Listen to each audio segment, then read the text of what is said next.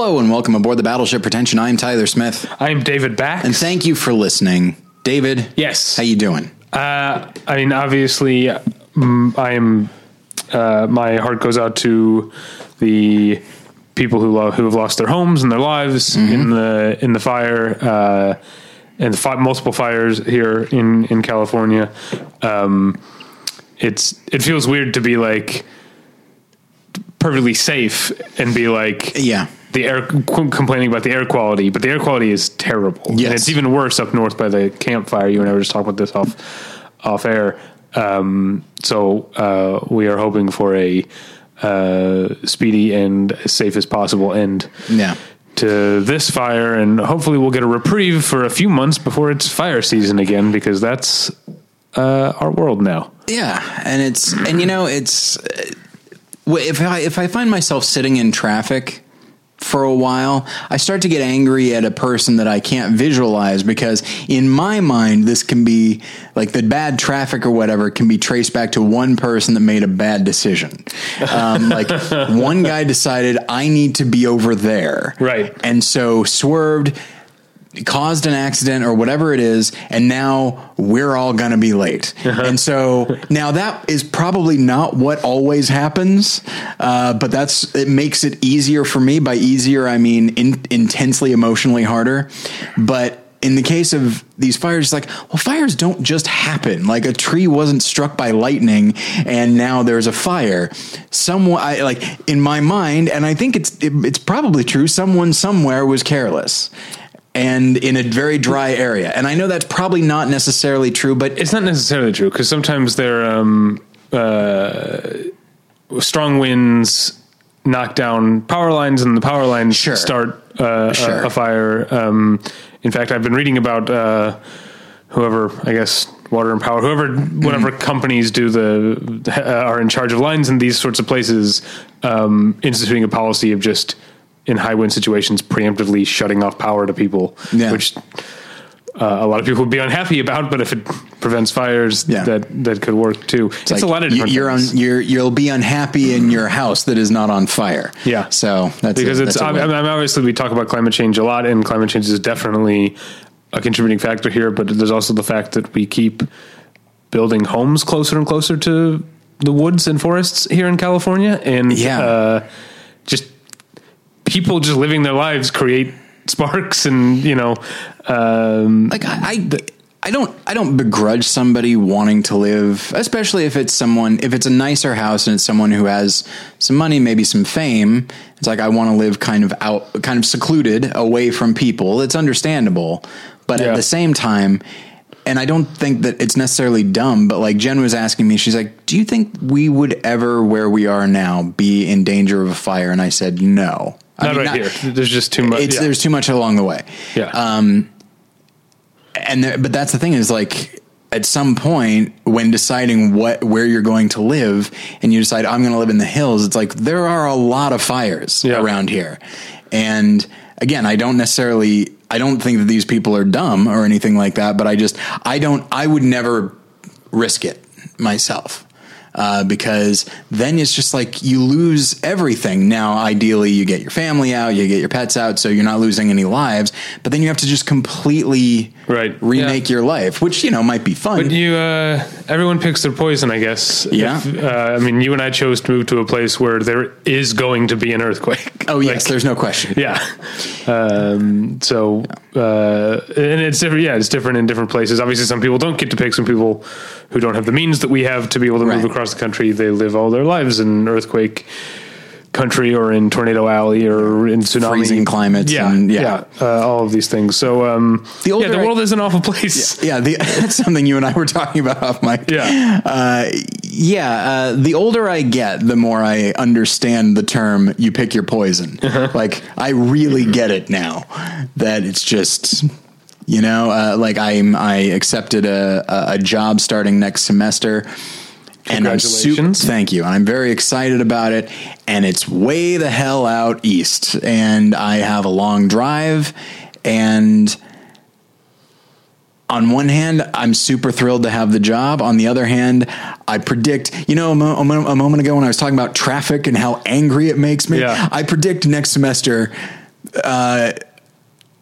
a, a lot of this show is going to start with like hello and welcome aboard fuck like i'm just going to get so angry all the time but you, You know need to get an apartment near work like Pete Campbell. sure sure a little uh, a little pied a terre in Rancho Cucamonga.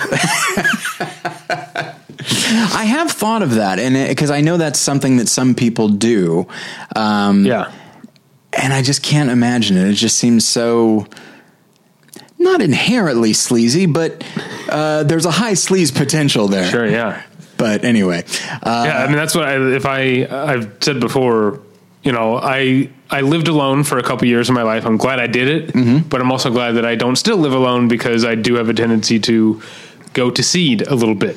Which is not the same. I'm not filthy. I kept my apartment clean. Right. What I mean is there's no one to be embarrassed about drinking an entire six pack in front of if you're like if you live alone it's just like hey i'm gonna watch some will and grace reruns and pa- apparently get hammered. That's what i used to do after work sometimes. You can always text me and i will shame you. No problem at all. Uh, but now i live with someone and uh, i have for quite a long time now um, and that's great. Yes. loving that. Uh, that's not even what we were going to talk about though. It is you not. had something else on your mind. Yeah. So, uh, so in the college class that I'm teaching, we arrived at uh, the chapter on director's style, which another way of putting that is concept, you know, auteur concepts and that kind of thing. And so, um, so I chose, as I, as I mentioned last week, uh, I chose to talk about to, to rather than talk about a number of different directors, I chose to pick one and really focus in, and that was Tim Burton. It's wait not did you talk about that on the air last week well because during the movie journal, I talked about watching Oh, Batman right. Returns. That's right. Okay. Sorry, I was thinking we had another conversation with Kristen and Jake after we Right. wrapped up about Yes. the auteur theory. Yeah. Uh, and And so, thank you to Kristen and Jake for being on the show last week. It was, a, it was a blast, and it's gotten um, uh, seems to be getting a lot of uh, people are paying attention to it. I guess. I'm getting a Well, that's the thing about film. Twitter is, Yeah. uh, you know, maybe this is maybe this is why an argument for you and I uh, leaping into it. Um, maybe, or maybe it's not going to happen. It's fine. Um, and so, uh, Can I tell you? okay, We'll get to the topic eventually. right. To your topic and the Yeah. eventual topic. Um, yeah, I did. Um, I had a great time at the AFI Fest. We'll talk about it some more later in a couple weeks. Uh, when uh, post Thanksgiving, we'll do our th- our AFI Fest wrap up with Scott. Um, but I did meet some like of Scott and Jake's like film Twitter friends, and they're great. Like I, I really enjoyed talking to them. But it also was like, oh, this is film Twitter come to life because it's a very specific thing I noticed them doing. okay, And then I this this show's called Battleship Pretension. I'm not sure that even I could pull this off. Okay.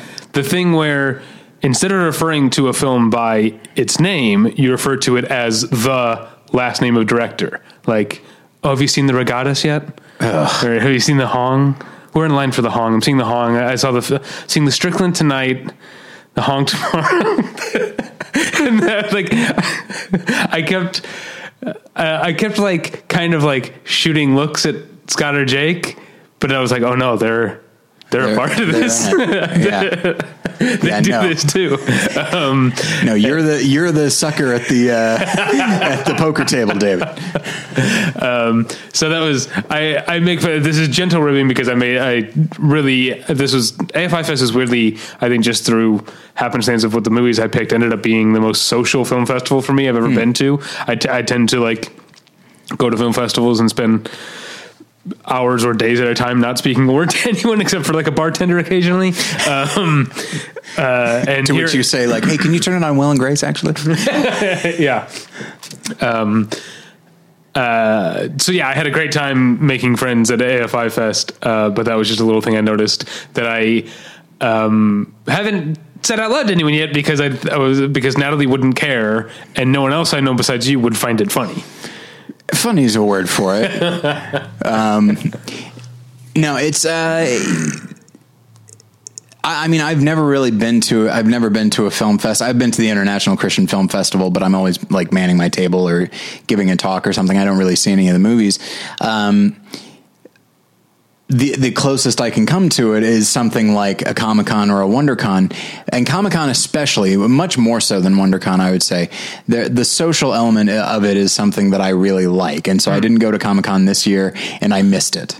Uh, the idea of just like you do your stuff during the day, and then you hang out with people in the evening and talk about what you did and just talk about stuff in general. I like that a lot. And Yeah. so, uh, the idea of going to like AFI Fest and talking with people afterwards, up until this moment, sounded kind of fun. Right. but there's also no afterwards with the film festival unless I guess that's true. Yeah. because you know especially on the weekends there's midnight movies Yeah. and they start in the next morning there's it's it's not afterwards it's in between and it's if you happen to either have a spare moment or happen to end up in line with someone that you know so that's why i'm saying this was this time around was kind of just kismet that i kept being in line with people that i was friends with Okay. uh, anyway but sorry back to tim burton Right. Now, Tim Burton is not necessarily my favorite director. I don't know why I said necessarily. He's not my favorite director. uh, I do like a lot of what he has done, and he's made a number of movies that I return to over and over again. Uh, one of them most not uh, not most notably one one of them being Sleepy Hollow, which I recognize is not great, but I come back to it a lot. I really enjoy what he's doing with that movie. Um, I recognize that Edward Scissorhands or Batman or certainly Ed Wood uh, are his better movies, but I do enjoy Sleepy Hollow a lot. Anyway, the point is, um, so I was talking about you know background in German expressionism and that sort of thing. Uh, and somebody mentioned uh, Dumbo. that is coming out next year, I believe. Mm-hmm. Yeah. Um, and this happened to coincide with the the trailer that was just released. is when it comes out i think It's, a, it's weird that you know that. the trailer came out today Okay. so i didn't watch the trailer but i know what the release date is I did watch the trailer and uh, gross. Um, I don't watch trailers anymore. Um, unless I'm they're playing before a movie. I've said I'm- that before. I'm more interested I sound in- like one of those snobs who says the. I didn't see the Yeah. trailer from the new Burton. the new Burton. Um, well, I don't like that at all. this is this is my character now. Um, but uh, here's my thing with these Disney, with like the Jungle, the Jon Favreau Jungle Book. Yeah, and then It's- there's an Aladdin coming up. Right, but the Jungle Book in particular, and I guess I think it applies to Dumbo too, is like live action is very much in quotes.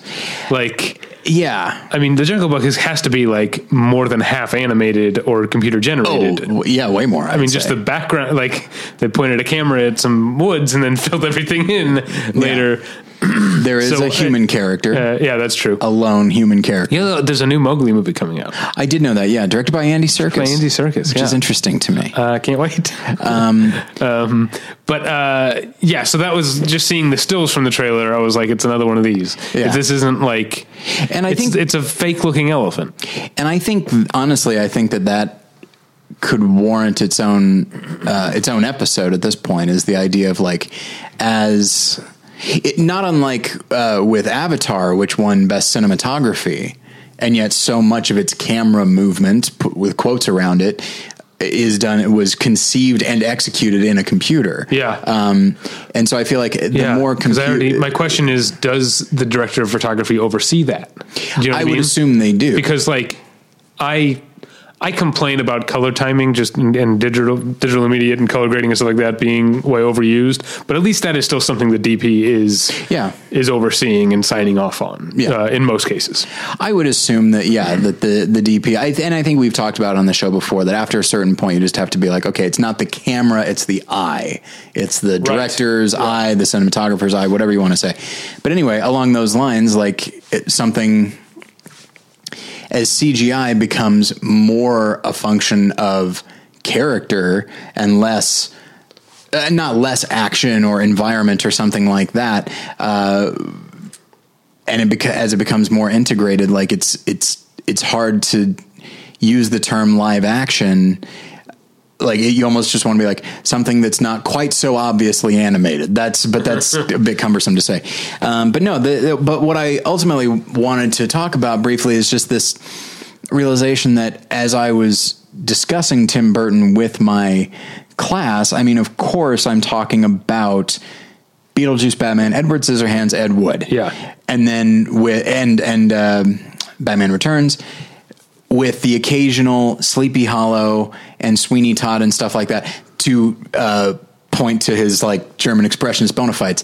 Um, and like, I mean, I, and I, I don't talk about, uh, Miss Peregrine's Home for Peculiar Kids, Even though- or like, but we liked it. which which we we liked for the most part. That was Yeah. his X Men, obviously. Uh, yeah, uh, yeah. But like I- Dark Shadows and Alice in Wonderland, like they're just.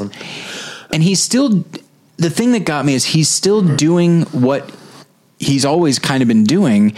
And I'm just not, but none of us are excited by it anymore. And I don't know if it's that we got used to it or it just feels, I feel like maybe it's just that it's perfunctory now. Like I feel like his heart is not in it. Well, this I mean, this is the problem with any sort of iconoclastic work of culture is eventually it gets co-opted. Yeah. and there's you know, uh, like in the '90s, you've got this rap group Dead Prez that's like this like strongly vocally almost like violently left wing you know um uh uh group. And now like yeah their commercials in like or their songs are in like commercials Yeah. now you know? Uh, and that's the problem. And it, like everything eventually like I, had not to sound like a high schooler but like the system always eventually wins because it just Yeah. takes everything in and so tim burton might still be doing his thing but his thing doesn't feel new or dangerous anymore Right.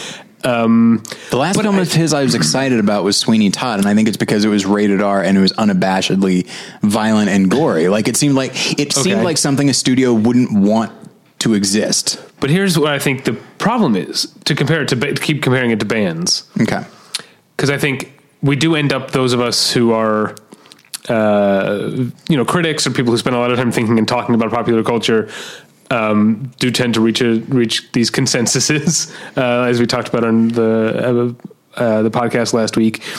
Um, and so it becomes like REM is a, per- perfect example. And I'm, this is top of mind of mine because I was just talking about this with my wife. That like the the uh, the the consensus, the general wisdom is that like if you if you know REM, if you like REM, that means you like the 80s stuff up until the early 90s, like up until like Out of mm-hmm. Time and Automatic ple- for the people, it's kind of like the end of it, and then they, they became big at that point, and then the narrative is like they were they were never as good again, and I do think there's something to that. Like the 80s stuff is all very very good, like but I also think what we end up doing is then denying ourselves the ability to admit that they still did good stuff later. It's sort of like the uh, Sure. Trainspotting, you know, uh, Sick Boy's theory that when it comes to artists, first you've got it, then you lost it, then it's gone forever.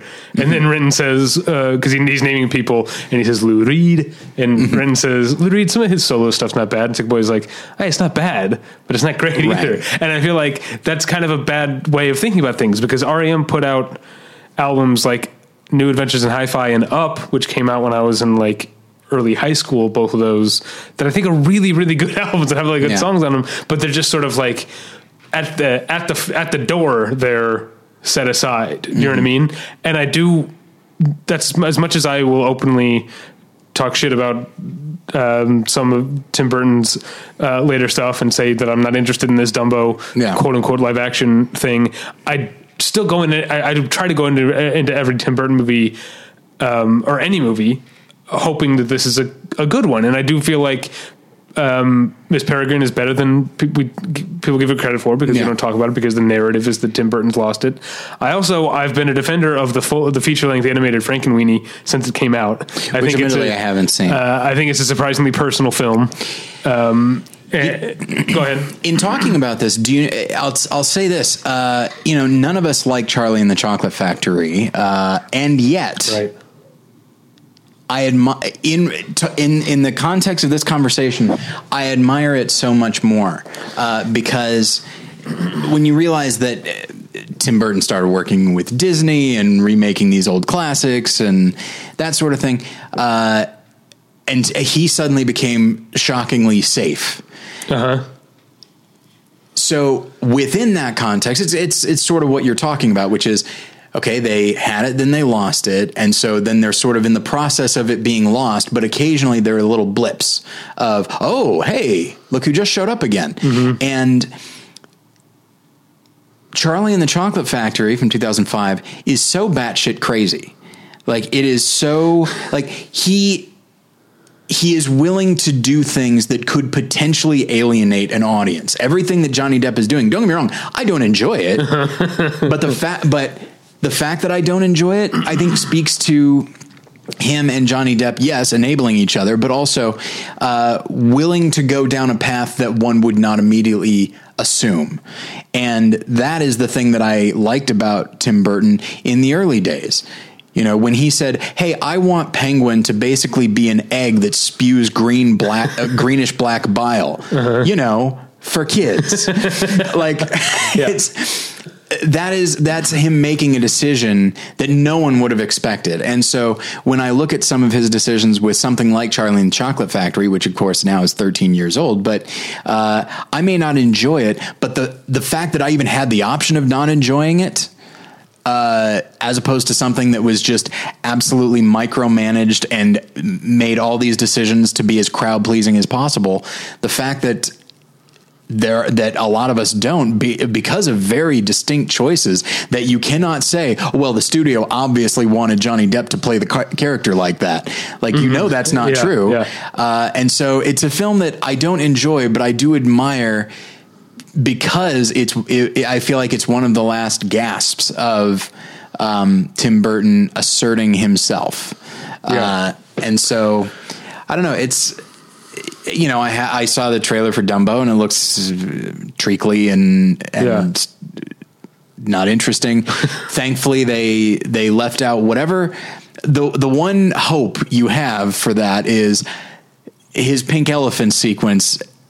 It better be uh-huh. as nightmarish as it can possibly be.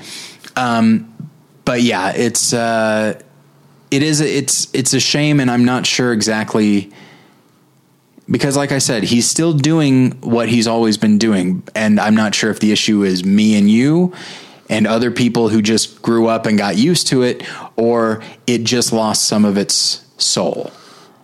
Uh, it's maybe both. Yeah, all that and and more. My question, the scary question to ponder is what currently iconoclastic young director is going to end up making um, lame studio for hire work in 20, 30 years. You know, are we going to get like uh, a live action uh, Little Mermaid from Gaspar Noé? oh, jeez. I, I, thought they were doing a live action Little Mermaid. Oh, they probably are. Yeah. Um, the the real one, the one that is absolutely going to more, even more so than the Jungle Book, the one that is going to fit right into this topic of yours is the live action quote unquote multiple layers of quotes here Lion King. Oh, because God. there are no humans there. It's going to be they shot a countryside and then made a movie.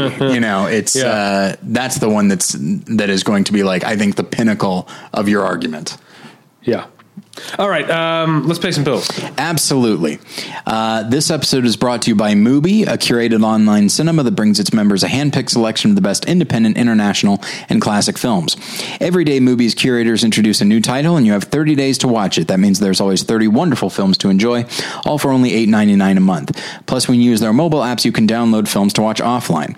Currently available on Mubi uh, are two films by director Joseph Losey, and it sounds like there's going to be more uh, at the moment uh, is there's uh, the criminal Losey's indictment of capitalist contradictions.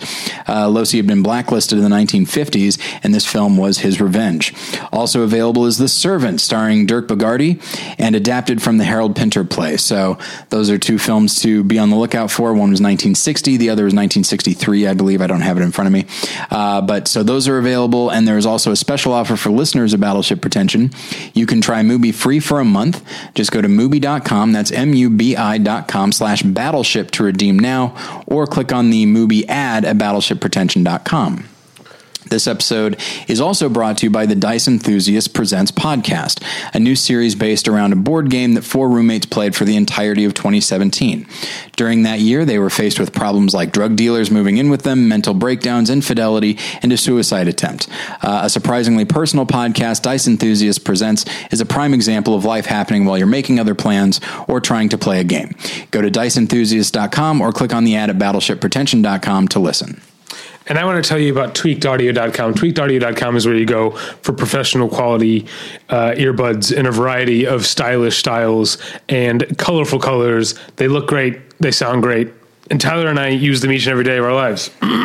Sorry, I can't talk. I don't know if you can. My uh, Yeah, because of the smoke. Yeah, oh, uh, no question about it. Uh, sorry. So we use them each and every day. Um, today, I actually haven't been listening to that much music today. I've been listening to lots and lots of sports podcasts. All right. Um, it's, Who's winning? um, not the St. Louis Blues. oh, okay. Um, yeah, the St. Louis Blues last night. Oh, this is Heartbreaking. no, that's not even the, because they just suck and they shouldn't suck. And last night they finally had they're the worst team at the, the bottom of the division. Okay. They had a game against the per, the, the team one ahead of them in, in the division. Their rival Chicago Blackhawks. Chicago Blackhawks were on an eight game losing streak. This should have been like, all right, this is gonna we're gonna keep the losing streak going. We're gonna pull out of our our, our, our slump. I say our, I'm not on the team, but you know, I'm from St. Louis, whatever. Um, no, the St. Louis Blues lost to the Chicago Blackhawks one to nothing. That one goal was a goal that one of our defensemen accidentally kicked into his own net. so yeah, I'm sorry to laugh at your team, but that is like that is yeah that, like that's, if you're the that's just what Blackhawks, you the- take no pleasure in that win at all. Uh, well, but- I'm sure they do take pleasure because it broke an eight, eight game losing streak. Sure. But, uh, and because they get to laugh at the St. Louis Blues, which I'm sure Blackhawks fans love. Um, man, it's frustrating. So that's anyway. I'm listening to podcasts about all these sorts of things. Um, I also love. Well, you. Um, uh, you work with a ride ride sharing concern. Um, uh, you probably didn't. I don't think this this story, unlike Gritty, this this NHL story did not break into the mainstream. Okay. but there were uh, a group of Ottawa Senators players who were in Arizona playing against the Arizona Coyotes, uh, and it was either right bef- the night before, or the night after the game. They were just out to dinner or whatever. Got an Uber back to their hotel, and. Uh, um, were just openly complaining about how much the team sucks and how much they hate their coaches. Their coaches don't know what they're doing. Um, and when it comes to recording people, Arizona is a single party consent law state, which Okay. means they don't have to know they're being recorded. Um, and apparently, the story goes they either didn't tip or gave a low star rating to this Uber driver, and so he sent this video of the Ottawa Senators uh, players complaining about their coach to the Ottawa Citizen, which is the name of the paper in Ottawa, Yeah. not just a guy who lives in Ottawa. Right, That's yeah. always very, I need to be very very clear about that. Indeed. Um, and so that was this was uh, over a week ago at this point, but um, that's been the talk of the talk of hockey Twitter. That's uh, fun. for a while, um, and it's a very funny story. Now, part of me, when I first heard about it, part of me was like, "Oh fuck that guy, that Uber driver. What's he? He's just looking for attention." And I heard like, "Oh, they they stiffed him on the tip," and I was like, "You know what? yeah. I mean, when I drive for Lyft, obviously I record everybody that gets in the car. Uh, you but that's actually just- can't." California is not just- a single party consent state, Look, I do what I want. All right. I'm not going to expose it. I use it just for me. but that's why. Do you remember that show, Crank Yankers? Yes, that's right. I remember that show. so they had uh, uh, Comedy Central and the writers would fly people to Las Vegas to do the calls there because you can't do that. You can't do that. You can't record prank calls in California. You have to go to Nevada to do it. So like comedians would talk about like getting to do Crank Yankers was like I get to do the show and I get to go to Vegas for a couple of days Yeah. on Comedy Central's dime. Oh, I had no idea. That's interesting. Anyway, so uh, anyway, all of this chatter on these podcasts has sounded great on my tweakedaudio.com earbuds. They're available uh, at a low, low cost, low, price at tweakedaudio.com. But if you use the offer code pretension at checkout, you get one third off that low, low price and no shipping charges. So go to tweakedaudio.com and use the offer code pretension. Okay, it's time to commit. 2024 is the year for prioritizing yourself. Begin your new smile journey with Byte, and you could start seeing results in just two to three weeks. Just order your at home impression kit today for only $14.95 at Byte.com. Byte Clear aligners are doctor directed and delivered to your door. Treatment costs thousands less than braces. Plus, they offer financing options, accept eligible insurance, and you can pay with your HSA FSA. Get 80% off your impression kit when you use code WONDERY at Byte.com. That's B-Y-T-E dot com. Start your confidence journey today with Byte. Tyler, Yes. we're going to get into it in a second. Oh, all right. Um, but I just wanted to note we are half an hour into the episode and just now getting started. And it reminds me, listeners, I meant to tell you, and I guess I meant to actually tell you as well, Tyler. But uh, Battleship Pretension is now available on Spotify.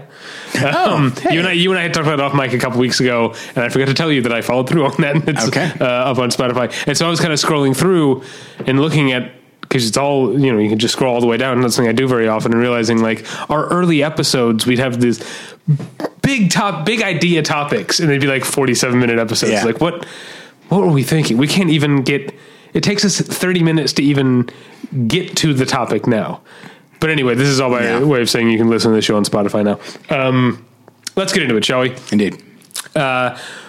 this is something i was uh, Yeah. Where did this come from? I was curious.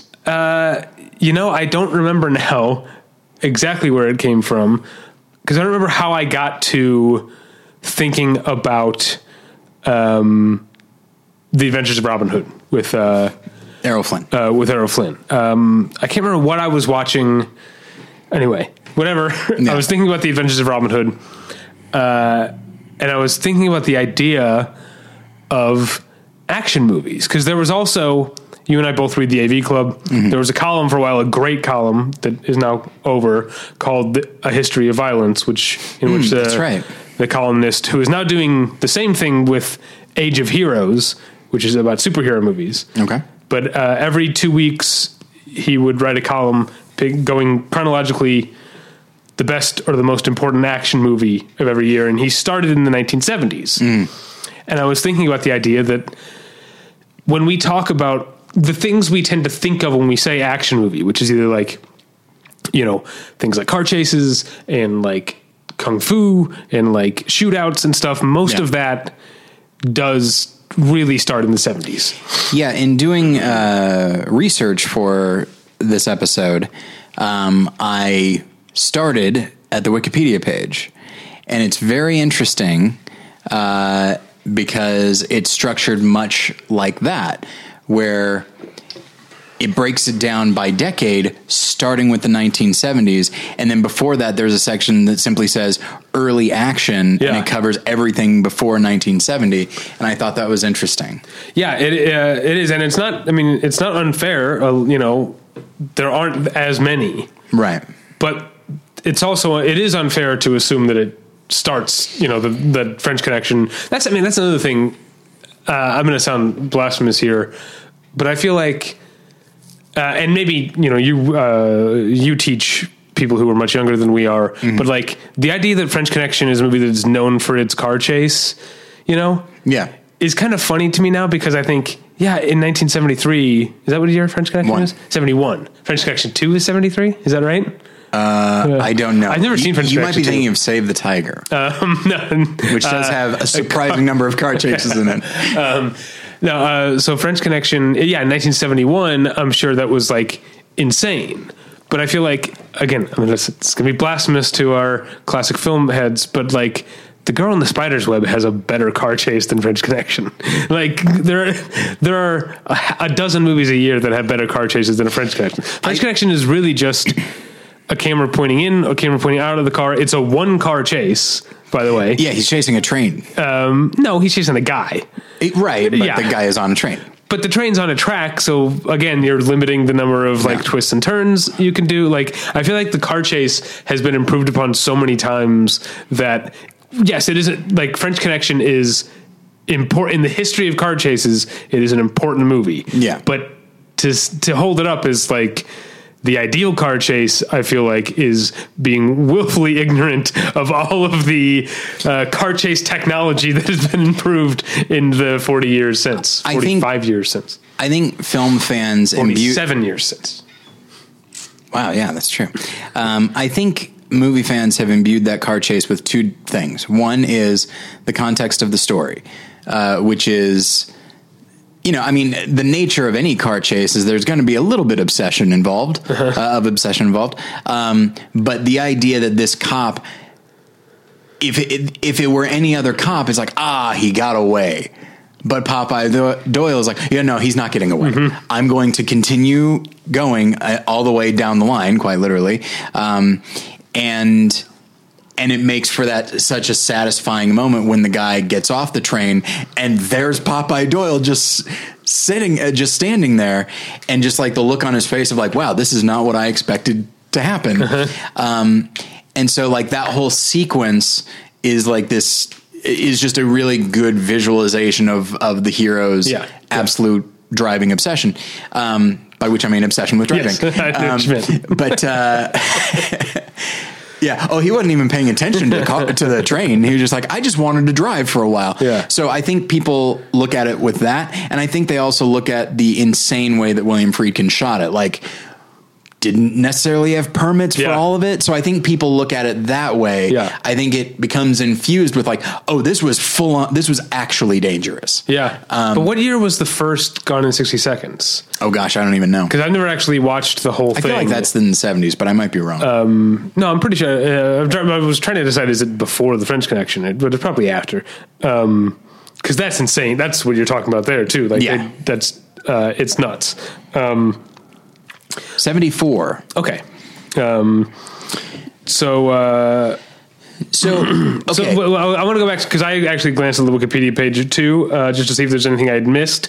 And the one that left out of me that I had missed because I don't really think of it as an action movie, but the Great Train Robbery kind of des- deserves to be talked about in the sense that it's a violent movie, at least for the time, because a guy gets shot, and then it has the shot that Scorsese borrowed for Goodfellas of Yeah. which, which is still uh, that's one of those things that is so it, like shocking to me that I don't know. This is an argument for familiarizing yourself with film of previous periods. Is Oh, that yeah. You can contextualize it and realize that, yeah, the cowboy pointing the gun at the camera and firing must have been nuts. Yeah. Like no one had seen anything like that before. yeah. Uh, and so there is there are some elements of action movie to that, but it's not really what I think of when I think of action movie. Well, okay. So as I was thinking about this in true battleship pretension fashion, I want to I want to really dig in and ask, what do we mean when we say action? Because I think one of the reasons that that people have a hard time saying that oh anything pre 1970 was an action movie is I think for a long time you would find action within genre movies. You would find it in war movies. You would find it in westerns. You would find them in um, swashbucklers. You know what I mean? Like they were like action movies were almost always called something else, and they'd probably they were probably called adventure as well.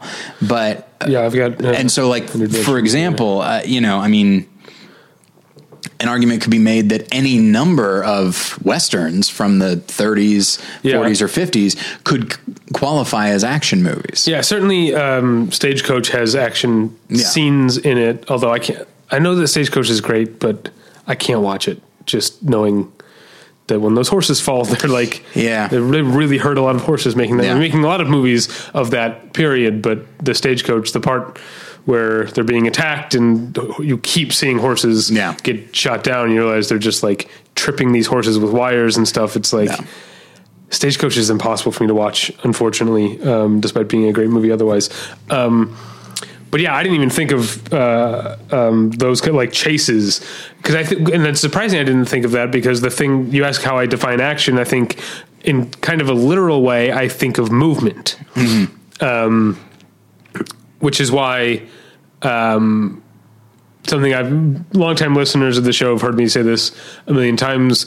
Um, yes, Buster Keaton was one of the great film comedians, but he was also one of the first action stars. yeah in the I've got a- general, i've got a few Keaton Uh, down here yeah, I could have put any number. I just stuck to the general because I think, um, like uh, certainly Steamboat Bill Jr. has a lot has action set pieces, but also I think, and this is a matter of opinion, I think Steve Will Jr. is funnier than the General, and so I picked the General because I think the General has more straightforward action. There's there's more like Steamboat Bill Jr. or like um um what's some of the ones I'm thinking of? What's the one he's sitting on the uh uh, on the motorcycle handles. That's Sherlock Jr.. That's Sherlock Jr. Yeah. Like, except for that, it has part is action, great. or even uh, Seven Chances with the um, the boulders, Boulders, yeah. rolling down the hill after him. That's action that's also funny. Mm-hmm. Whereas, and the general has plenty of that, but the general also has a lot of action that's just we're kind of like when you watch the raid now, you know, Yeah. and it's like, wow, that's just exciting. It's exhilarating that he did that. It's like Evel Knievel. I think Steamboat Bill Jr. and the General, I would say they have the same number of gags, but because the General, after a certain point in the film, pretty early, all of the gags are related specifically to the train. I think it's it's easier to see it as more of like this unified thing and just constant forward momentum, uh, which makes sense. It's the direction the train is traveling. Um, As we've established, trains can only travel one Exactly, direction. they're like sharks. Um, uh, whereas So Bill Jr. the so far our criteria for action movie is has a train in it. yeah, if it's got a train, I think we're good. Uh, there's that Burt Lancaster movie, The Train, obviously the best action movie ever made. Um, Boiled down it's like base components. it's like it's like uh, heist. Um, but um, but yeah, and so I do think that uh, Steamboat Bill Jr. I think that they're both very funny. Um, but I feel like the gags in Steamboat Bill Jr. sort of announce themselves more as gags. Not that that's a crime by any stretch. Um, and so, uh, but it's still, but yeah, but those those gags, almost all of Keaton's gags, to keep using the word, sorry, that's what they called them. yeah, no, um, still what are- called in comedy, right? yeah, uh, they're action oriented, they're movement oriented. Like, Now, what's the difference between a gag and a like a bit is a series of things around one premise, right? Yeah. but a gag is one joke. yeah, it's, right. it could be like Or build up within, to, uh, within something. It's a it's a single pratfall. Like, okay, we Okay, need, like right. when someone says like we need more gags in this. Now they could be talking about within one bit or the overall film. Um, Okay. yeah, like, we need more. You know. Instantaneous laughs, just something that sometimes is a little bit removed from the the story, or or sometimes not. But it's it's it's sort of the idea. Um, when uh, Spielberg made Jaws, and then they go to see uh, Ben Gardner's boat, and the head pops out. Uh-huh. Uh, in the initial uh, in the initial filming, the head was already there, and they didn't get the surprise. And Spielberg was like, "I can get one more scream out of Uh-huh. people," and it's essentially he's thinking like a like a what they called uh, gag men. Uh-huh. They had a big they had a big uh, stable of people whose job it was to be like, "All right." We have a lull here. We need a gag, and they're like, "Uh, what about this?" Uh, and this was one they went to a lot with a lot of comedians. A mouse goes up his pant leg, and cra- and craziness ensues. Um, and along those lines, uh, Harold Lloyd also, I think, had a lot of action in his movies. Um, Girl Shy feature at the end features a very long. It's not a chase; it's a race against time. But it's him just constantly moving forward, and then like one vehicle breaks down, so immediately has to jump onto another and essentially steal it from someone, and then just keep moving. Um, and so, but that's and so that's the thing is that these movies have action, but that's different than an action movie. Um, with the exception of the general, I think because the general is just constantly moving forward, and in the midst of it, there's a war going on. I feel like there's enough action Yeah. to to put it uh, to assign it that label.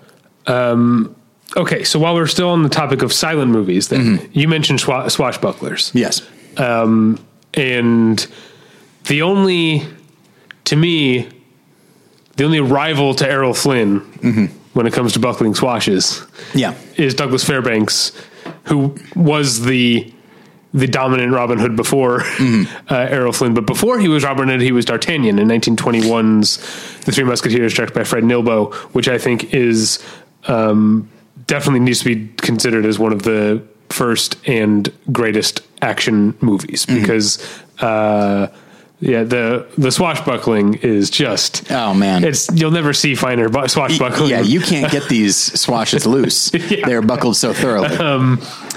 and it goes back to what I'm talking about about movement is that he's just constantly jumping, darting, running, somersaulting, and Mm-hmm. through it all, there's the choreography Yeah. of the um, uh, of, of the swordplay, and so I think. Again, as far as what define action defines action for me, it's I think there needs to be a sort of controlled chaos in a way. You know, um, it needs to be like, uh, um, to go to a more modern example, Serenity, the movie Serenity, okay. or or any of the Star Wars movies where they have to go through an asteroid belt Right. or whatever. In Serenity, it's the Reavers are shooting these long spike things at them and it's incredibly tense and they're just all they're just thinking like it seems like they're just thinking one second at a time just get out of the way get out of the way Yeah. get out of the way but the filmmaker has the whole plan Right. whole thing planned out and then you come out on the other end and it's like oh it's almost like a scary movie you know what i mean like Oh, yeah. at the end the filmmaker usually um, unless they're mean is like i got you you know uh, and i feel like that's a good action sequence is that it any moment of it might feel completely chaotic but there's a design there's a plan to all of it and i think that's something that makes good action for me and that's certainly what makes the swashbuckling movies is that uh, it, they are in the more in the most literal sense they are action movies and that just Douglas Fairbanks and Errol Flynn are just running around the entire time Yeah. jumping on horses swinging from curtains doing all kinds of stuff uh, and doing amazingly choreographed swordplay throughout it and then it all feels of a of a piece uh, it feels of a whole Controlled chaos is, I think, a really great way to describe it, and one uh, a way that is very helpful for me. Um, I was actually thinking, uh, sorry, of course, in talking about early action, we wind up talking about modern action as well. Um, yeah you got to make these connections I was thinking about aliens. And, you know, we regularly talk about how Alien is a horror sci fi and Aliens is an action sci fi. And while still a the- horror movie though Oh, sure, absolutely. Um, yeah but it's action yeah. and while undoubtedly there are moments of genuine action, uh, I realize that so much of Aliens is people standing stationary shooting as the Uh-huh. aliens come towards them, which is a horror trope Right, more than yeah. a than an action one. Now, of course, there you also have you know these the the plane trying to out you know outrun an explosion. You've got the uh, you've got the the what is it APV the all personnel vehicle or something like that. I don't remember. Anyway, but the like thing that's it's- just grinding the- yeah, yeah, it's just grinding metal. Like they've blown the. It's it works fine until they blow the transaxle. Um, At which point they are just grinding metal. Yeah. Um, AFI 100 years 100 quotes number one with a bullet one of the highlights of Battleship Pretension for me was that conversation with Wayne Fetterman, Which you can find, by the way, if you don't have it yet, can go to our premium content and get our Aliens commentary. We did a whole day of Aliens movies. Yes. Alien, Aliens, Alien 3, and Alien Resurrection. Uh, and they're available, the whole, you get the whole kit and caboodle for 10 bucks. That's and right. you can hear us with Wayne Fetterman talk about aliens and specifically the classic unforgettable line. what is it? You've blown the transaxle, you're just grinding metal. Oh, man. Which Wayne cited as his favorite line to talk about with his friends. I don't know how much material they could mine from that. Well, we got a fair amount That's true. But it was Uh, mostly us just laughing at Wayne. Yeah. Um, and so, uh, so I, so I actually had had a, a- a hard time for a while thinking of Aliens as a full on action movie.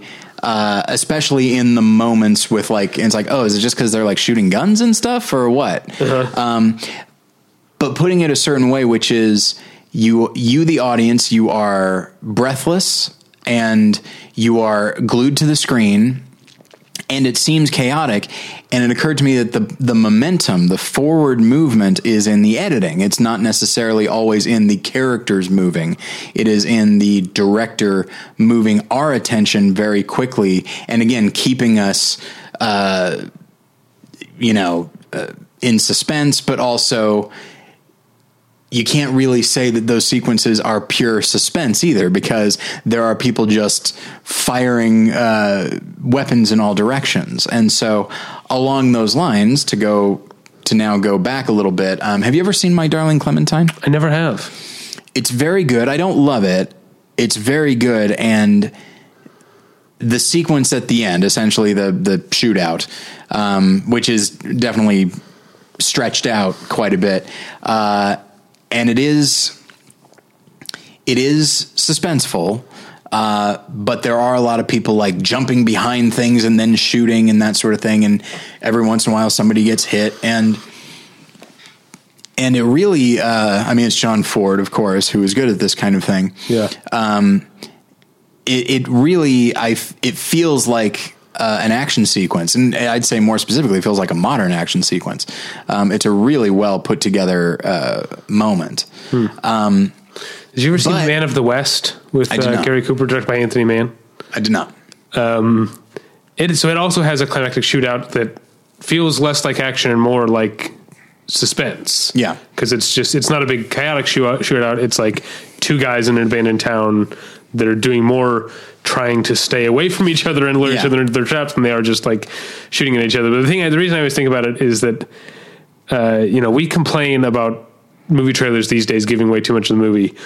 Watch, go watch the original theatrical Oh, yeah. trailer for Man of the West, which literally shows you the entire ending of the movie. Yeah.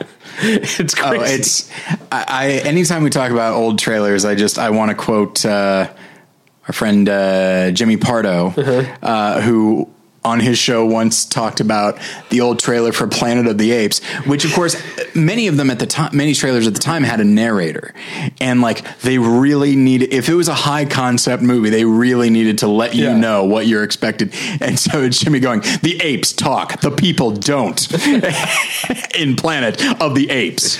Um, Talk. I mean, narrated trailers only really died out like at the end of the nineties. Yeah. like into the nineties, it was still because it was, what was his name? Don LaFontaine. yeah, yeah, uh, yeah, and he's he's the inner world guy, but yeah. uh, I'm not sure. Did he maybe say that once? Like it, w- that got turned into a thing that we all, Yeah. that they all say. What he would more do is like give you the character, the quick character background. Like John McClane is a New York cop. Yeah. I can't do the great Don Donald Fontaine voice, but uh, yeah, um, it's it's crazy how dated those sound now. Yeah. Yeah, and I don't think we'll ever actually go back to them. Um, at least not for a while, because I think people our age will hear them and just start laughing. Yeah. Even if it's a dramatic, uh, they do it with foreign films. Uh, they will have a narrator for foreign films because they want to downplay the fact that people are not speaking English. I mean, that, that is part of it, uh, downplaying the fact that people are speaking English in foreign films, but also part of it is that trailers tend to consist of shorter cuts and you can't necessarily read the entire subtitle, you know, um, because I've seen foreign trailers that are essentially just like take a scene from the movie, Mm-hmm. and you can do that with subtitles. But if you're doing, if you think about how a trailer is cut, Yeah. you can't have you, you you won't be able to read it all. Yeah. uh, in, in the time. You know, I I know from when I was doing closed captioning, it takes like uh, a, a couple seconds, you know, uh, Right. to read um, to read a subtitle, and Yeah. a lot of these shots that are shorter than that. Yeah. Like you have to read it and then contextualize it, Uh-huh. and like, yeah, Yeah. that's not going to happen in a trailer. Um, but so to go back to uh, what is it, Man of the West? You said, Mm-hmm. and then uh, My Darling Clementine and movies like The Searchers.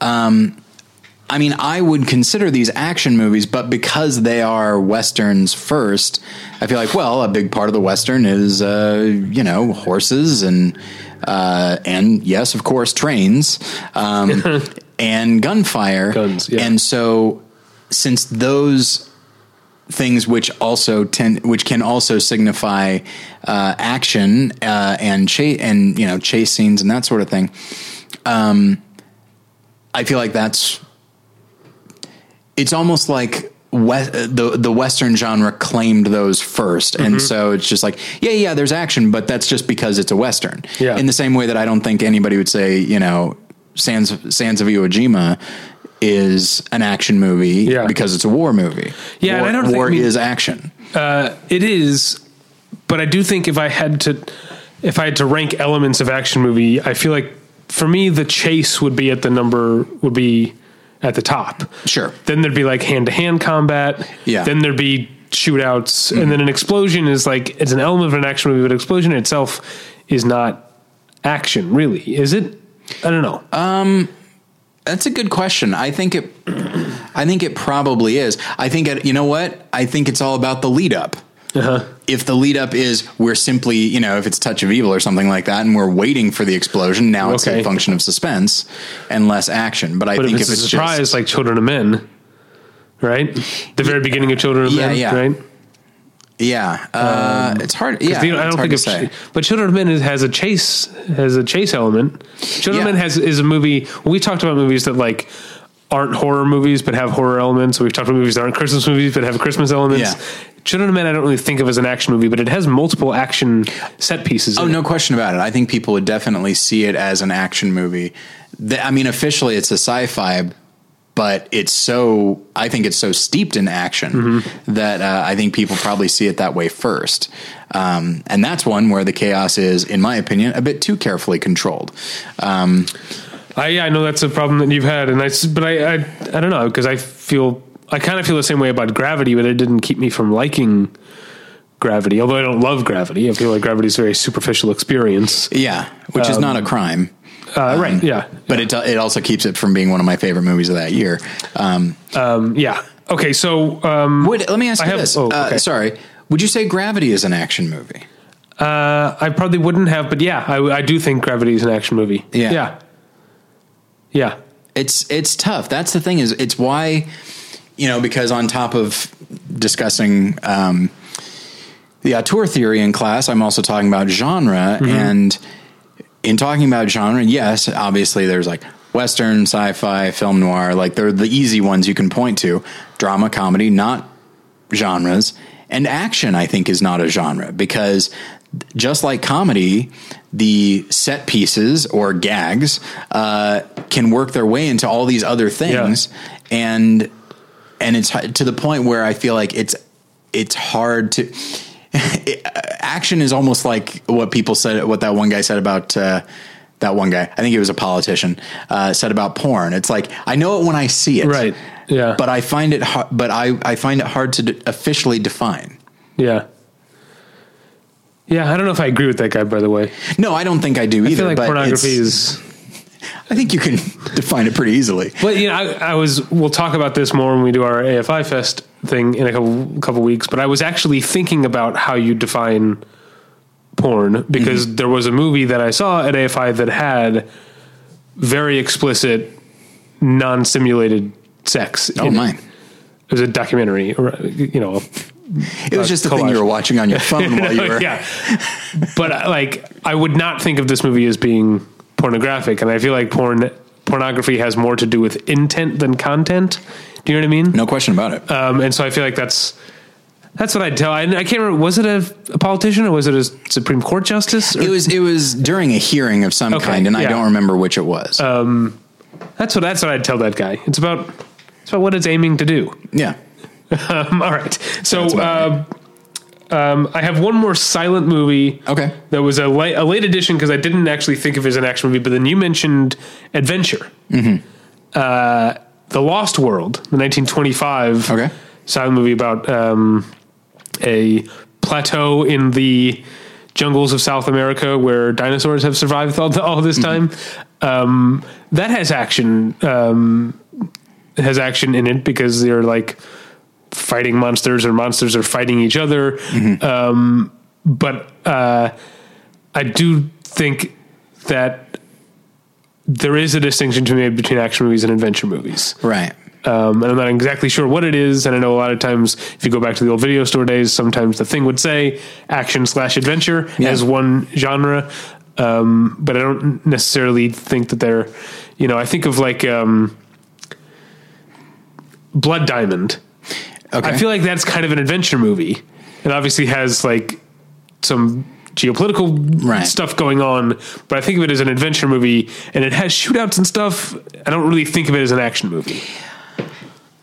I would definitely see it more as an okay. So all right, here we go. Here we go. All right. So adventure. What is the what is the definition of adventure versus action? I do think adventure tends to be tends to be a bit more whimsical. Um, I tend to think that in an adventure movie, it seems it, is almost always, I think, a heightened version of reality, a stylized version of reality, where even if even if the the threat is just other people, the villain is usually uh, kind of over the top and Yeah. and that sort of thing. And so based on that, I feel like Blood Diamond, while having certain adventure trappings, like for example, Congo. Where David, you are the endangered species. Specifically me. You. Um, so don't go there, David. Uh, it's. I do think that I do. I would think of Blood Diamond more as as an action movie. But let me tell you, okay, let me say this because you mentioned, and I agree with you that action is not necessarily a genre. I would say adventure is more of a genre because I- I adventure too. does suggest certain things about the story, about Yeah. about a, a character or a group of characters embarking on a dangerous journey to Yeah. achieve some generally lofty goal. Yes. right. and and it I I do find that adventure tends not to have a tremendous amount of weight.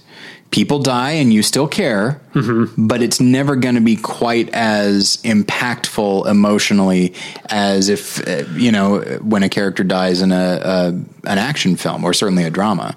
Um, you know, which is why to go back to a movie that we were talking about for longer than one would have expected with Gordy Hoffman, The Meg. Uh, I view it much less as a horror movie and much more as an adventure, um, because uh, adventure isn't necessarily ensemble, but I do think it lends itself to an ensemble. Yeah, but there are solo Yeah. adventure movies, right? I mean, Yeah, I I mean, I guess Indiana Jones, but that Raiders of the Lost Ark is kind of solo. You got Karen Allen, but she Yeah. needs to be rescued half the time. And you've got but by the, the- by the time Last Crusade, that is, you get more of an ensemble. absolutely, yes, yes. Um, And then that was the last uh, Indiana, Indiana Jones movie, right? as far as I'm concerned, yeah. Indiana Jones movies. Okay. Uh, all right. Just want to make sure I wasn't missing any Indiana Jones movies. Then there is just uh, some the three. some asylum ripoff uh, version. I don't remember, but didn't didn't cr- really. No one was buying it. Yeah, Ohio Smith. Um, all right, uh, let's move out of the silent era then. And well, I already mentioned Adventures of Robin Hood. But I mean, that's um, the first one that I think of. Like, if you mention early action, that's the one that I'll think of. But at the same time, I feel like that could very easily be classified as adventure. As I think most like we use the term too much, but like swashbuckling, I think most of those will be seen as adventure. But the thing is, there's no. Because I use the word journey to describe adventure movies, and neither the Three Musketeers Right. or. Uh, I mean, I think there are. I think there are other D'Artagnan stories that would be adventure, but like the main Three Musketeers story, uh, no, that that has an adventure because he does set out. Anyway, it's not important. But Robin Hood isn't really an adventure because Right. he's not going on a journey. He's staying home. That's Yeah. his whole thing. Is he's staying home to protect his homeland from uh, domestic threats Yeah. uh, and uh, so I don't know if I do consider it uh, adventure based on the criteria Yeah. that I laid out two and a half minutes ago and had never thought of before that. yeah. Um, anyway, so uh, the whole point of this podcast, this episode at least, is that Adventures of Robin Hood is a great movie. Yeah. Um, I feel like you already covered a lot of westerns ground. Um, although there's one I'm saving for the end. okay. but uh, yeah, I did. I, I, I mar- I marked down The Searchers as a movie that is not an action movie, but has action elements in terms Yeah. of it has shootouts, and it is Right. the whole movie is a kind of chase, uh, Yeah. in a way. and also kind of a journey if we want to go back to the adventure thing. yeah. Um, but, were there yeah. any other westerns that you had on your Um, list? There's a, probably a ton we could think of. Yeah, oh, undoubtedly. Um, but I do think that yeah, the so many you know so many uh, westerns are not unlike uh, Robin Hood. Like people defending where they are right now. So they're not necessarily traveling, and there tends not to be like Yeah. a big chase. But what you do get is stuff like Rio Bravo or El Dorado, which is people kind of hold up Yeah. in a place and have they have to defend it from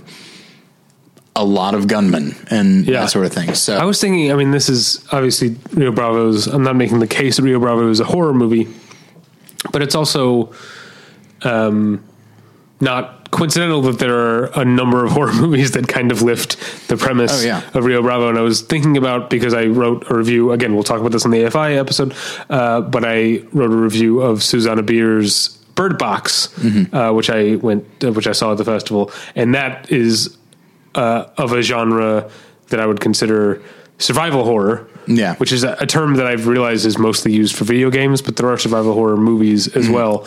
Um, and Rio Bravo kind of is like a prototype of a survival horror movie, except it's not horror because there's nothing like supernatural. They're not keeping out like demons or Yeah. whatever, like or, it's like or Assault on. Precinct 13. Yeah, yeah, but even that, like John Carpenter brought horror elements by making um, the attackers mostly like faceless silhouettes. That like it, it could be a zombie movie, you know, Very much or it could be From Dusk Till Dawn, which is a kind of uh, man From Dusk Till Dawn. I, I didn't talk about it in movie journal, but I watched it again recently. Fearful that it wouldn't hold up. It's so good from Yeah. Dusk Till Dawn. It is such a great movie, and I really, uh, it- you know, I, I know I'm, if anyone listening to this, younger people don't know much about the movie, I'm going to spoil something. But the thing is, here's the thing: it was spoiled for all of us by the advertising. Yes. But if you ever get a chance to watch From Dusk Till Dawn with someone who doesn't know it's a vampire movie, it's it must be the most fun experience in the world because it is there Or, are or a very disappointing experience. because there are zero hints that it's a vampire movie Yeah. until more than 45 minutes of the way, more than halfway through the movie. yeah. And then Salma Hayek turns into a vampire, and then everyone turns into a vampire, and it's fucking crazy. Yeah. and then it still manages to be a good movie uh, after that. I was really surprised by uh, how much From Dusk Till Dawn holds up. Um, and kind of disappointed that Robert Rodriguez is another guy like uh, Tim He's Burton. like Tim I- Burton. I was just having that thought. Yeah, that I don't really get excited for his movies anymore. But From Dusk Till I great. couldn't even tell you the last movie he put out. Um, I know he has, but I uh, he's someone I don't even keep track of anymore. Yeah, he must have put out something since. Was it like Machete Two? Would that have been his last? I don't know. I'm looking him up. because he did okay. He did the three Spy Kids movies, Shark Boy and Lava Girl. He did Once did- Upon a Time in Mexico. He, did, Sin City. Uh, oh, I forgot about Sin City. Um, there's the two Machete movies. There's another one I'm missing here. Okay, let's see. I don't remember. Uh, it would appear he's done uh, a surprising amount of TV. Oh, maybe this days. from Dusk Till Dawn series. Yeah. um, which I And then watched. he did one episode called. Matador. He did the Sin City sequel. I didn't know that. Um, he's done a number of short films. Okay, He did Planet Terror, uh, which right. is half a I was grindhouse. No, but that's over Um, ten years ago now. Yeah, and uh, yeah, and like looking at this, yeah, he really is not. I mean, upcoming projects there are seven um, okay, under rumored uh, Escape from New York. oh right. Yeah, We don't need that. and then there's a movie called Machete Kills in Space, which Oh, I've heard about. Yeah, Yeah. I don't know if that'll ever happen, but um, but yeah. Uh, anyway, we'll get back to the topic. But yeah, From Dusk Till Dawn's great. Another movie that I feel like I've that I've stood by since it came out, and I feel like people are starting to come around on it. Is The Faculty? Oh, yeah. Faculty's an awesome, awesome movie. Yeah. that's sort of a um, horror, but also has some action elements to Mm-hmm. it because he's Robert Rodriguez and he can't not because he does action really well Yeah. uh, when he's when he's doing it well. Uh, anyway, um, so back to the topic at hand, uh, which is how good From Dusk Till Dawn is. No, um, post westerns, and now we're getting we're we're I'm into the 50s now. Well, okay, so let me suggest this. In the 30s, you know, I'm going to be talking about another genre. You had gangster pictures. So you've got Tommy guns, you do Yeah. have car chases. Yeah. Uh, they're usually not remarkably in depth, but you certainly have, you know, people driving along and shooting their Tommy guns out of their cars like that Yeah. by any by any definition of action, like that fits. Um, but it is rooted within it's rooted in this genre, and so I don't think anybody would think of Little Caesar or Scarface Yeah. or Public Enemy or any of those as action movies, though they feature quite a bit of action. Yeah, yeah, and then you've got Certainly get more into- so than modern gangster movies, I think. um, yeah. And you get into noir, which is also Yeah. has chases and shootouts and stuff. I'm thinking of um, speaking of Anthony Mann, he walked by night. Mm-hmm. There's a movie that uh, ends with an awesome foot chase over roofs, rooftops, and into sewers. It's a really good movie. There's that Um, wonderful sequence in Gun Crazy Oh God, yeah. where you're inside the car Yeah. uh, as a bank robbery is That's happening. an action sequence. Yeah. Yeah. Um, then you've got like monster movies that have action, you know, from like King Kong to Uh, yeah, King Kong. To I them. think. Yeah.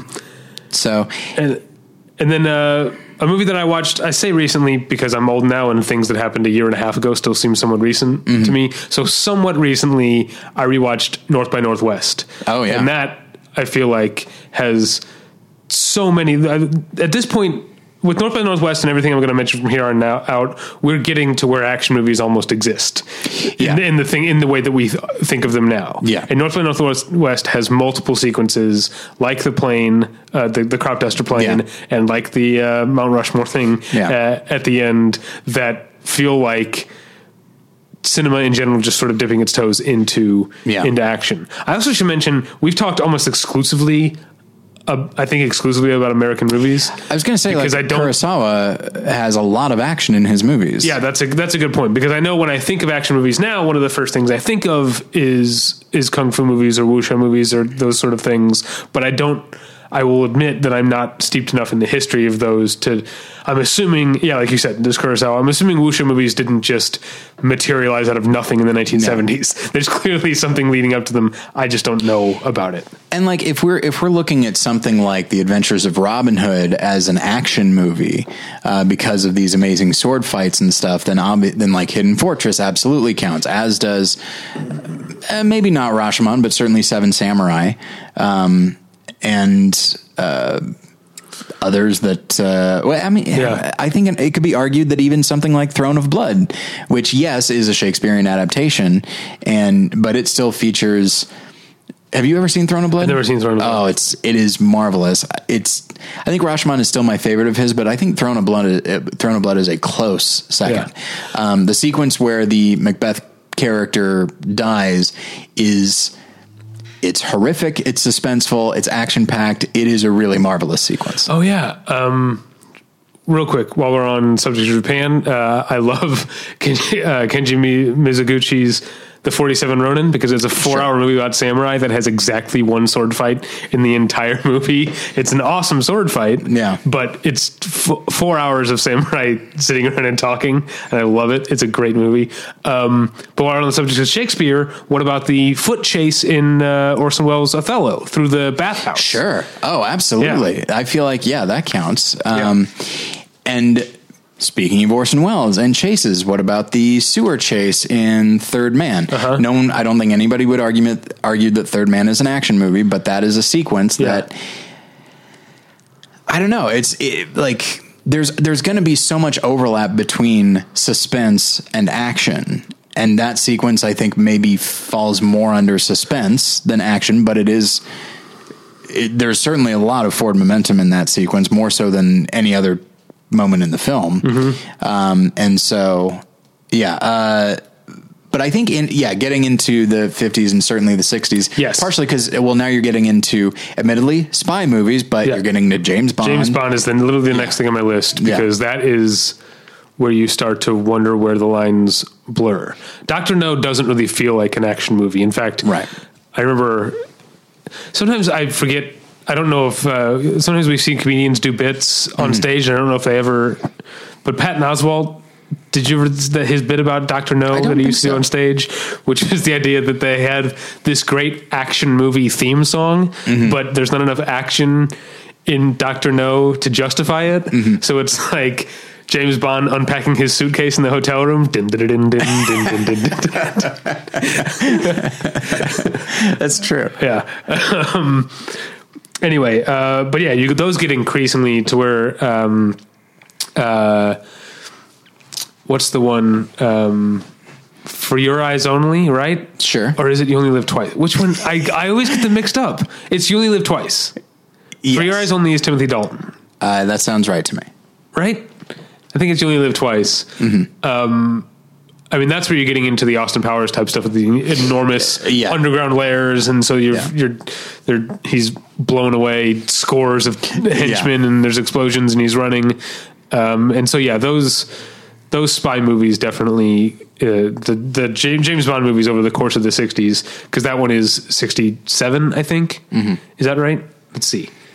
I'm not good with years at this point. Well, Doctor No sixty two, and so I think From Russia with Love there was like one a year at, at a time there. So From Russia with Love is sixty three, Goldfinger sixty four, Right. Thunderball is sixty five, and then I think there's a two year gap, or is Thunderball sixty six? There's a two year gap in there somewhere. I think it's between.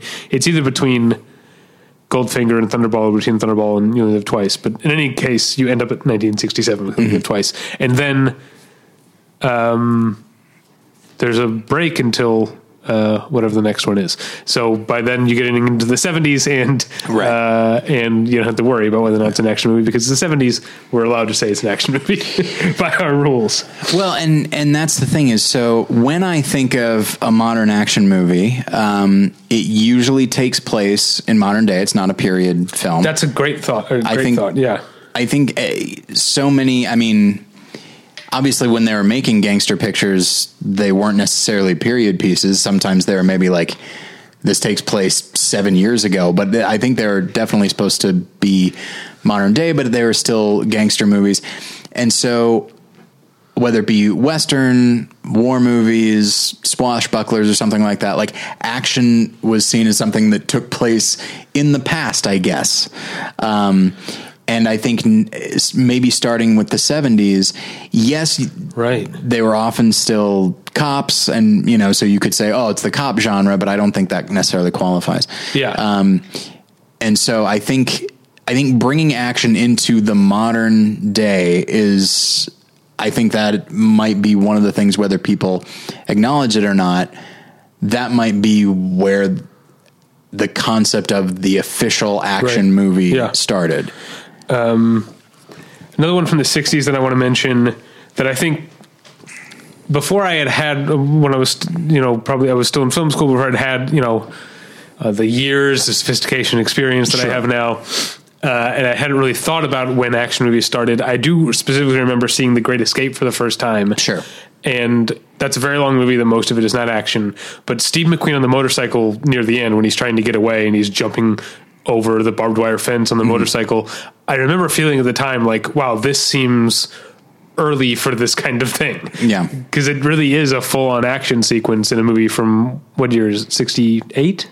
What year's The Great Escape? Even earlier than that? I don't know. You're usually the one who's good with years, is the thing. That's why I always ask you. Ab- about movies I've seen. Oh, you never seen The Great Escape? No. It's, it's fun. It's very long. Yeah. Um, Uh, oh, 63, so even earlier. Oh, wow, Uh, okay. Two hours and 52 minutes long. Yeah. Yeah. Um, and then, uh, well, another one from the 60s that I wanted to mention as something that I also thought the first time I saw this as a movie that has an action scene in it that is laughable by today's standards. Okay. And that's the Manchurian Candidate, where Frank Sure. Sinatra does karate at That's right. at half speed.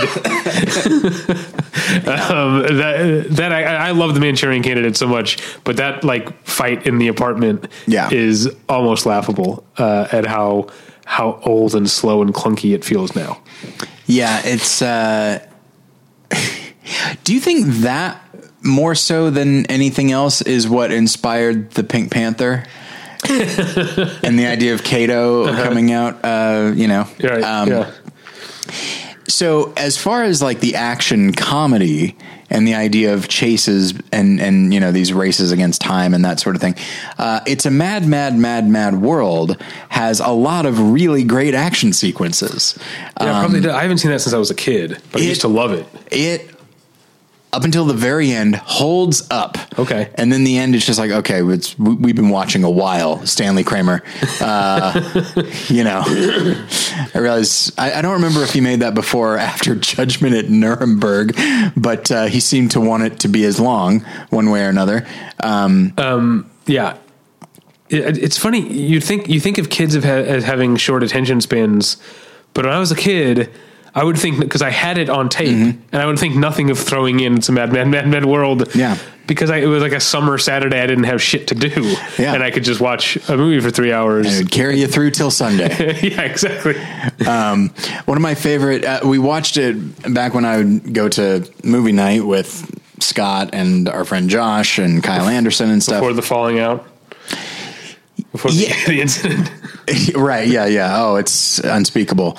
Um, we watched "It's a Mad, Mad, Mad, Mad World," and I hadn't seen it since yeah, since I was a kid, and there are scenes in it that are so hysterical, and some of them are just are the kind of thing that a kid, a kid would absolutely adore, but it's delivered so well.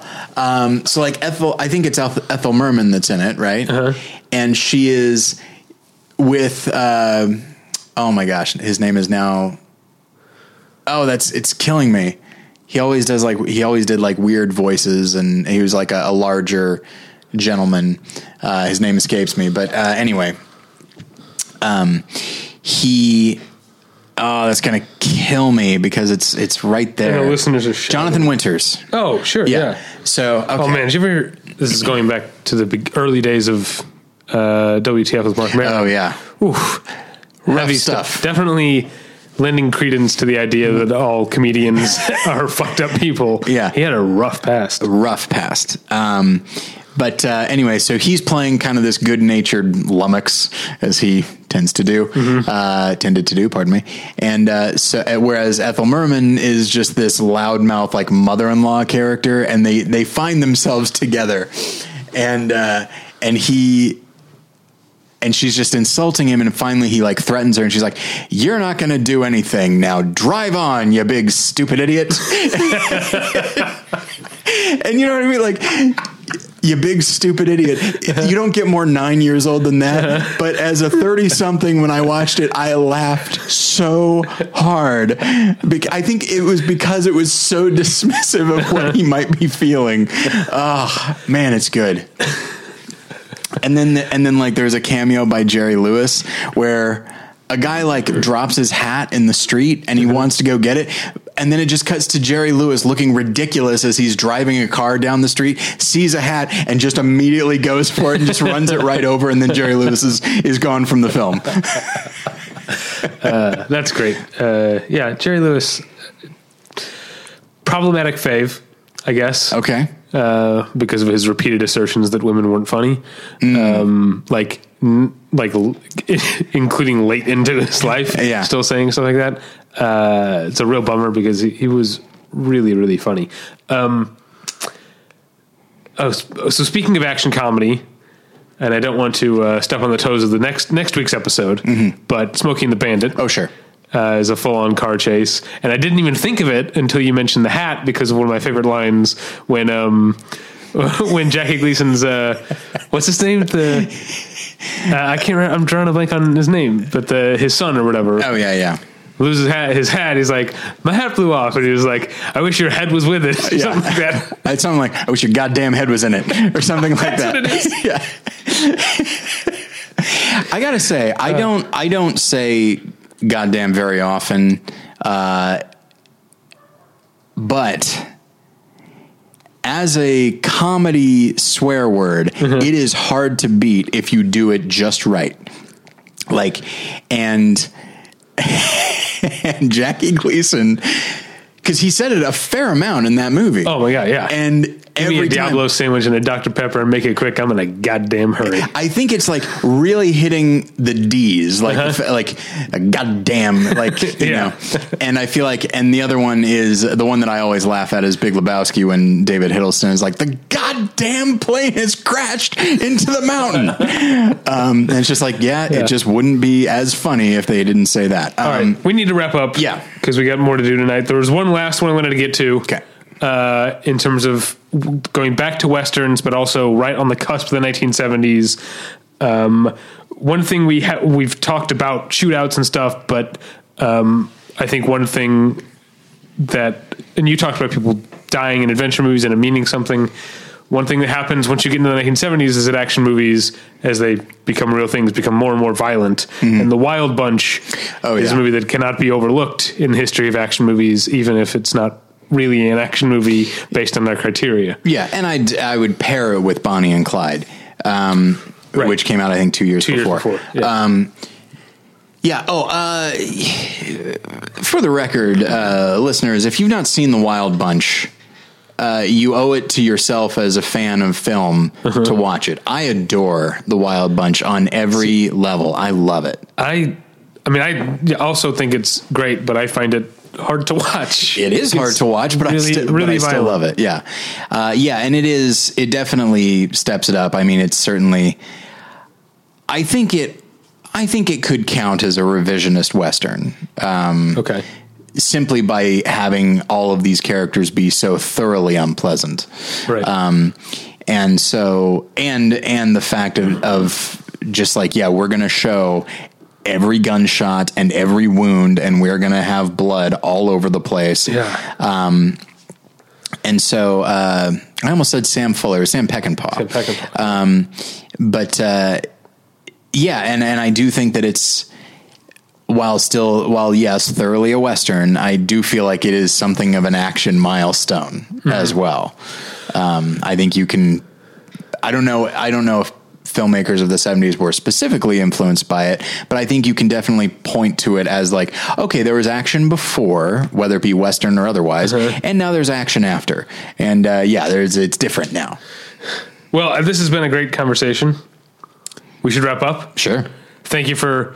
Uh, well, I'll say that in a little bit. You can find us at battleshippretension.com. That's where you can find all sorts of uh, stuff, including this week right now. Oh, by the way, happy Thanksgiving. This is the last time we'll talk to you before Thanksgiving.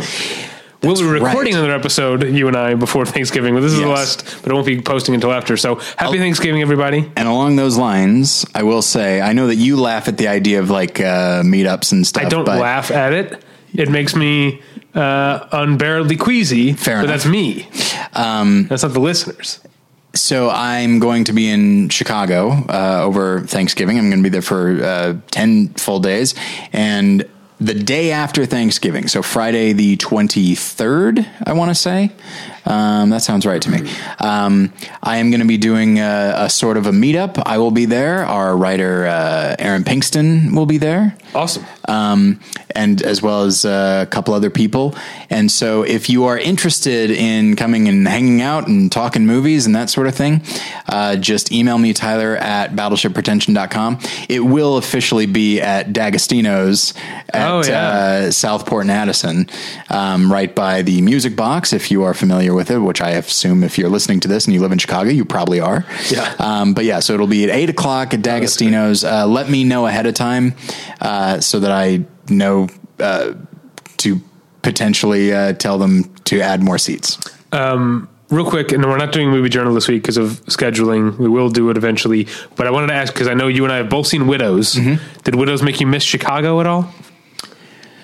Well, a lot of it takes place, I feel like, in a part of Chicago that I wasn't that familiar with. I feel like a lot of it was, I mean, they're talking about the Green Line and stuff, so I feel like Yeah. they're on the south side, which I wasn't super familiar with. But on multiple occasions, they go to the Fireside Bowl, which is a place that I used to hang out at a lot. Mm-hmm. Now it's a bowling alley once again, because I think my understanding is the city of Chicago made them. When I was going there, it was a bar and a music venue that had bowling lanes, but Mm-hmm. they weren't really functional. I think the city of Chicago, for like zoning reasons, they're like, "Hey, you need to. This needs to be a bowling alley, or else we're gonna like charge you more or something." It was a weird Yeah. thing, so they shut down briefly and revamped it and made it actual working bowling alley again. So I never actually bowled at the Fireside Bowl. Yeah. but the fact that they there's like a, three or four scenes in Widows of the Fireside Bowl. Yeah. and Kevin J O'Connor plays the owner. Yeah. um, and uh, so that part specifically, I was like, oh, I've sat at that bar and at that table, and yeah, I did. I guess I did miss it a little bit. And there's one sequence that uh, we'll talk about in a couple weeks, I guess, uh, where Steve McQueen makes a very interesting choice to feature a conversation that's inside a car, but he never takes us inside the car. Instead, Yeah. as the car is driving, he treats us to long stretches of Chicago. Yeah. So yeah, that was kind of nice. All right. So, um, yeah, there's all sorts of movie reviews right now uh, from me and Scott um, from the AFI Fest. And me, I, I wrote the review for Widows. Uh, but I'm saying from AFI Fest, okay. there's me and Scott. And yes, there's also reviews from Tyler. Um, and uh, I feel like someone else posted a review uh, this week. Maybe not. well, Um, and then there's a new uh, video series uh, being kicked off by Yeah. uh, Alexander Miller. yeah. So Yes. in which uh, he's commenting on uh, trailers Yeah. so that we don't have to, which is nice. That's great. Yeah. so Um, so yeah, that's all at battleshippretension.com. You can follow us on Twitter at Davey Pretension or at Tyler Pretension. Anything going on at More Than One Lesson this week? Uh, not this week, and I and probably not for the next few weeks, just because I'm going to be out of town. Um, yeah, I'm kind of thinking of of restructuring more than one lesson and making it not so much not so much weekly as just if I see a movie that strikes my fancy, I'll do it.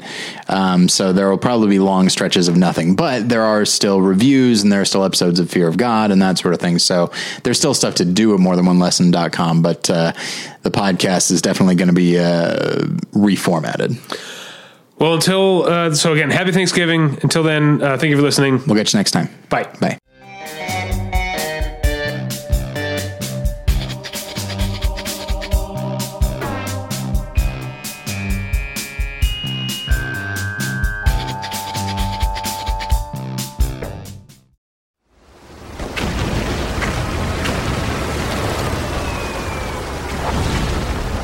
This program is a proud member of the Battleship Pretension Fleet.